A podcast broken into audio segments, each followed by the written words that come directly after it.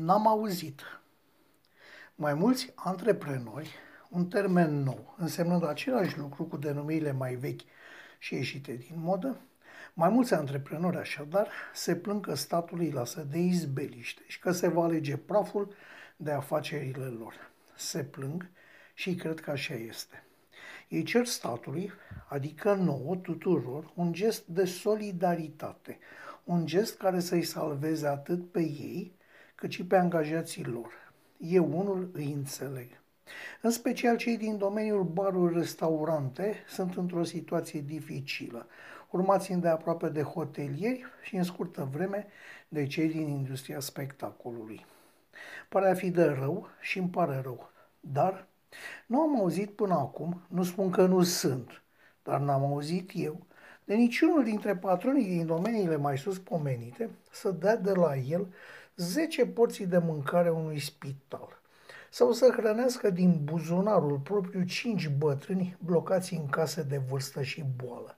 N-am auzit să doneze ceva cuiva.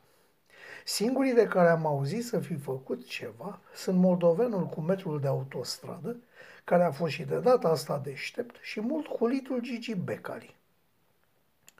Primul, pe numele lui Mandachi, posesor de hotel, a înțeles că în următoarea perioadă nu va avea clienți și și-a pus spațiul de cazare la dispoziția autorităților pentru cazarea izolaților pe motiv de COVID, iar al doilea, spre surpriza noastră, a renunțat la o parte din profit și în loc să trimită oamenii acasă așteptând 75% din salariu pomană de la stat, i-a pus unde s-a putut să facă măști, halate și alte lucruri utile în vremurile astea. Bașca oarece donații în bani. Jos pălăria, toată admirația pentru ei și cei câțiva asemenea lor de care poate nu am auzit. În rest, pentru cei care își arată solidaritatea cerând, pentru cei care se plâng că n-au rezerve și trăiesc din rulaj, când milioane de oameni din țara asta trăiesc din rulaj, adică de la o leafă la alta, pentru patronii bogați de afaceri sărace, pentru patronii de restaurante care au angajați cu contract de muncă de două ore pe zi, dar care lucrează 12, pentru bieții patroni cu datorii către salariați și mașini de sute de mii de euro, pentru toți aceștia trebuie să manifestăm solidaritate? Dacă nu, nu.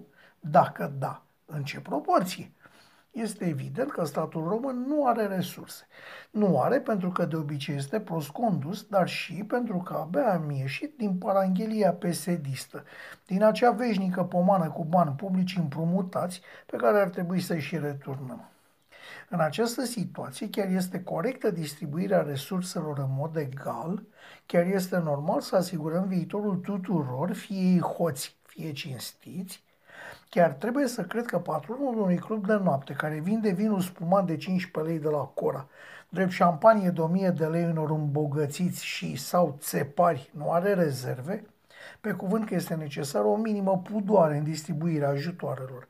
Statul nu trebuie să pună pe picior de egalitate patronul oneros de club tip colectiv cu amărâtul din fabrică. Statul român nu are voie să ne privească pe toți cu aceiași ochi. Statul român trebuie să echilibreze veniturile și ajutoarele ținând cont de realitatea de pe stradă și nu numai de cea din hârtii. Statul român ar trebui să verifice prin ANAF câți dintre cei care se plâng în aceste momente au pe piață case cu chirie, de exemplu. Iar ăsta este, cum am spus, doar un exemplu. Sper ca guvernul să aibă suficientă minte încât să-i ajute pe cei care nu se pot ajuta singuri, pe cei care trăiesc cu adevărat din leafă și de la leafă la leafă, cât despre antreprenori, cei care se califică pentru ajutoare să le primească și, împreună cu ceilalți, să se bucure nu de banii luați de la stat, ci de banii pe care statul nu îi mai ia, adică de niște scutiri de taxe și impozite care să le permită să-și pună afacerile în conservare pentru lunile următoare. Post scriptum. Gigi Becari un personaj de care am râs de fiecare dată când am avut prilejul, din calcul politic, din prostie sau pur și simplu din bunătate adevărată, a dat tuturor afaceriștilor din România o palmă, o palmă răsunătoare. Tocmai el, ciobanul, a găsit cum să ajute în aceste momente grele pe toată lumea. A găsit modalitatea de a fi solidar cu noi toți. Marea majoritate a celorlalți se simt solidari cu noi numai acum, când cer. Adică să fim solidari când au ei nevoie. Să fim? Așa se întreabă un om care privește strada.